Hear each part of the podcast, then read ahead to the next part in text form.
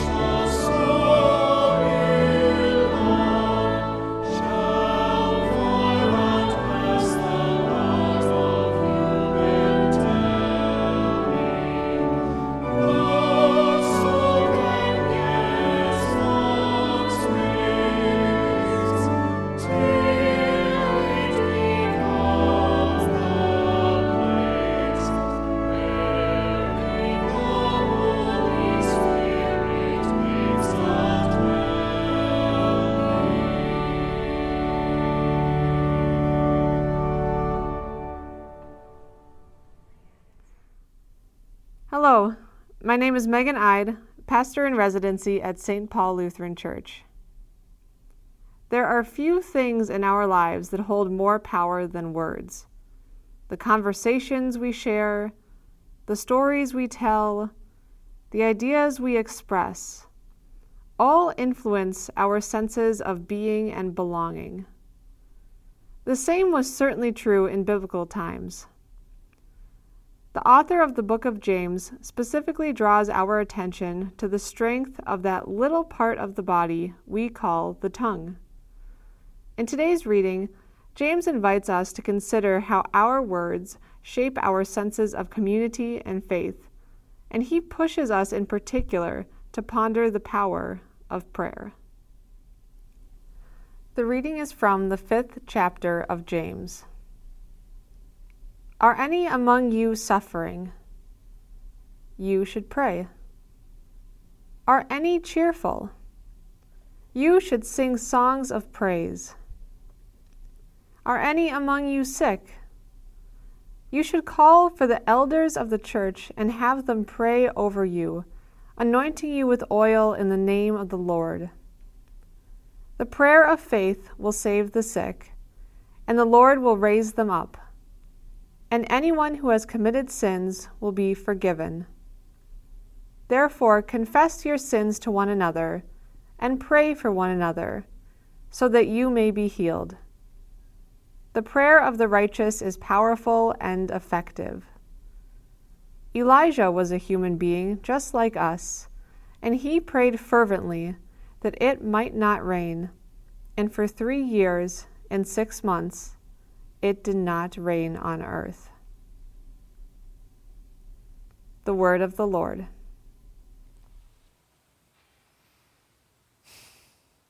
Grace and peace to all of you.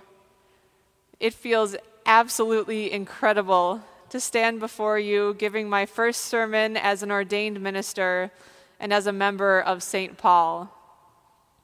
I feel as though I've been anticipating this moment for a really, really long time long before I had even heard of Davenport, Iowa. I studied religion at Gustavus Adolphus College, an ELCA affiliated school in the little town of St. Peter, Minnesota. After I graduated from Gustavus, I started the very next day as a full time student at Luther Seminary and as a part time pastoral intern. Of course, the pandemic made my education extra special. I'll just leave it at that. So, after an intense six years of studying and training for this moment, I moved down to the Quad Cities under the bold assumption I've got this. Well, you know what they say about assumptions. Think back, if you will, to a time in your life when you began a major new chapter Perhaps it was starting a new career or moving to a new place or enrolling in a new school. Simply being in that different environment, surrounded by unfamiliar faces and navigating an unfamiliar space and schedule, can be daunting. You want to do all the right things. You want to learn people's names, learn your role and responsibilities, and make a strong first impression. But trying to do it all can feel a bit like drinking through a fire hose. At least that's what I was experiencing my first hours into my first day here at St. Paul. And then I got a phone call from home. I learned that I was exposed to COVID by a family member and had to go quarantine for the weekend. How many of you know what a gut punch that is, especially those with kids? At that point, I struggled to figure out how I was going to keep drinking from the fire hose, but at a social distance. There was no class on that in college or seminary. So after day one, I felt all I could do was pray, Dear Lord, if this is what I've got this feels like, I'm in for a long two years. Lord, in your mercy, hear my prayer. Now, we talk a lot about the power of prayer and speech at church because it comes up a lot throughout the Bible. In the book of James, for example, James points out the strength of this little, often forgotten piece of the body we call the tongue.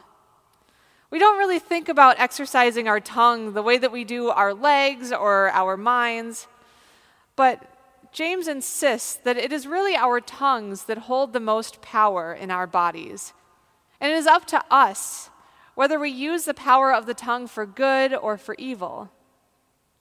James, in particular, warns us about the power of the tongue to tear apart individuals and communities through things like slander and gossip. But, as James emphasizes in this really memorable and pointed phrase, this ought not be so. So, in today's reading, James gives us the flip side of this phrase. He details how the tongue should be used. And he starts by asking us these three questions. And I bet every one of us in this room can answer yes to at least one of these questions. James asks Are any among you sick? You should call for others to pray for you. Are any among you suffering? You yourself should pray. And are any among you cheerful? You should sing songs of praise. If you answered yes to any of these, then James is speaking to you, encouraging you to share both your burdens and your joys with others. Instead of covering up pain or tempering down your excitement, as has become second nature for so many of us, James invites us to open up and to let one another in to our real experiences. Even those experiences we would rather not recall, like our mistakes or the sins that may be weighing on our hearts.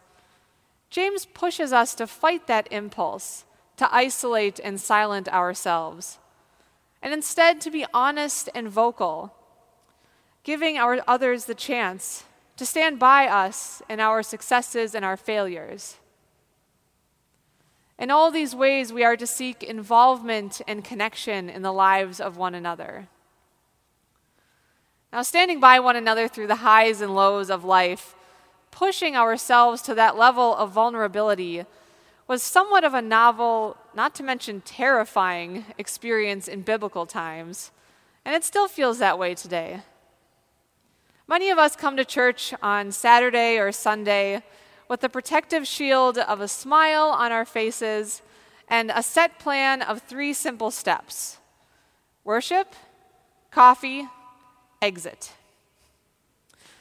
But as James highlights again and again, it is the words that we share with one another, the stories that we exchange over coffee, the greetings that we pass in the parking lot. These are the interactions that shape us as a community.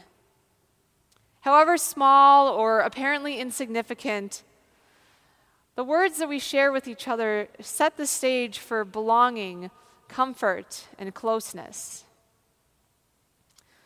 I mean, there is some emotional relief in answering honestly to the question, How are you today? There is some release of pressure for perfection when we all gather as one, as sinners, and come up for communion. And there is something remarkable about looking around the room at people of different ages, different neighborhoods, different walks of life, and thinking, in this space, there are others here who have my back, and I have theirs. I mean, that is truly what it means to be a Christian community. A community in which I've got you, and I trust that you've got me, and that God's got us. God's got us all together. So, speech that nourishes community also nourishes our faith, because what we share from our hearts gets added onto the hearts of those around us and onto the heart of the one who created us. Even today, some of you came through those front doors just beaming, practically singing with joy about the new birth in your family or about a breakthrough at work or let's be honest, about the coming victory of your favorite sports team. I won't name names. Others of you were courageous enough to express yourselves and open up about grief over sickness of a loved one or a chronic pain you can't seem to shake. And those words, feelings, and experiences shared are all part of our worship here. From the hymn of praise to the prayers of the people, to the sharing of Holy Communion. For many of us, all of the speech and sharing that goes on in worship may seem routine or even just plain mundane. But think of it this way Where else can we gather as a group of otherwise total strangers and attempt to open up about our vulnerabilities and mistakes, our highs and our lows? Where else might we dare to believe that the weight of the world rests not on our shoulders, but in the hands of the one who created it. That, after all, is the gospel promise. God's got us. God does not rest until the lost have been found. God welcomes the overlooked and the vulnerable into places of care and esteem. And God shepherds the sick and took places of comfort and healing. Even on those days when we may struggle and feel flooded by the fire hose, we can show up in the presence of God and one another and know that we are loved. That is God's promise to us, and that is my promise to you. That over our journey together these next two years, I promise that I've got you in the best ways that I know how and can manage. And I have faith that you've got me in the same way. And together, let us rejoice that God's got us. Amen.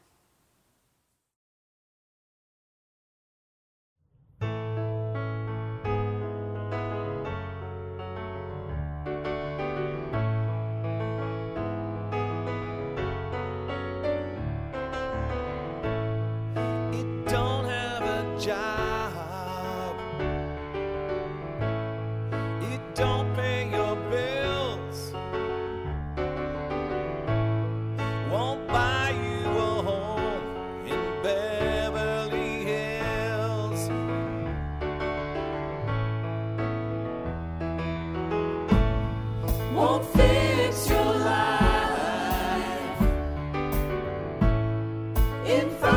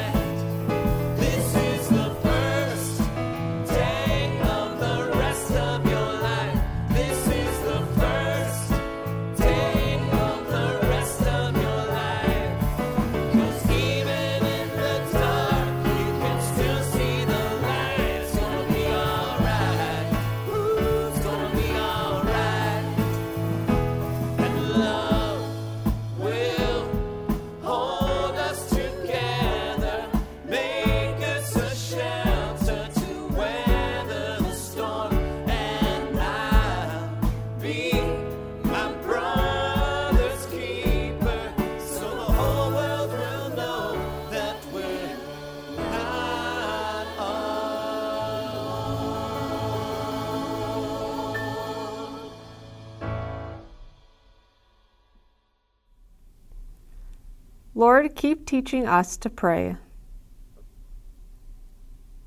Our Father in heaven, hallowed be your name. Your kingdom come, your will be done, on earth as in heaven. Give us today our daily bread. Forgive us our sins, as we forgive those who sin against us. Save us from the time of trial, and deliver us from evil. For the kingdom, the power, and the glory are yours now and forever. Amen. My dear friends in Christ, may the Lord bless and keep you through all of your days, the times of suffering, the times of sickness, the times of joy, and the times of hope. And may you always know that you rest in the palm of God's hands, now and forever. God's got you. Amen.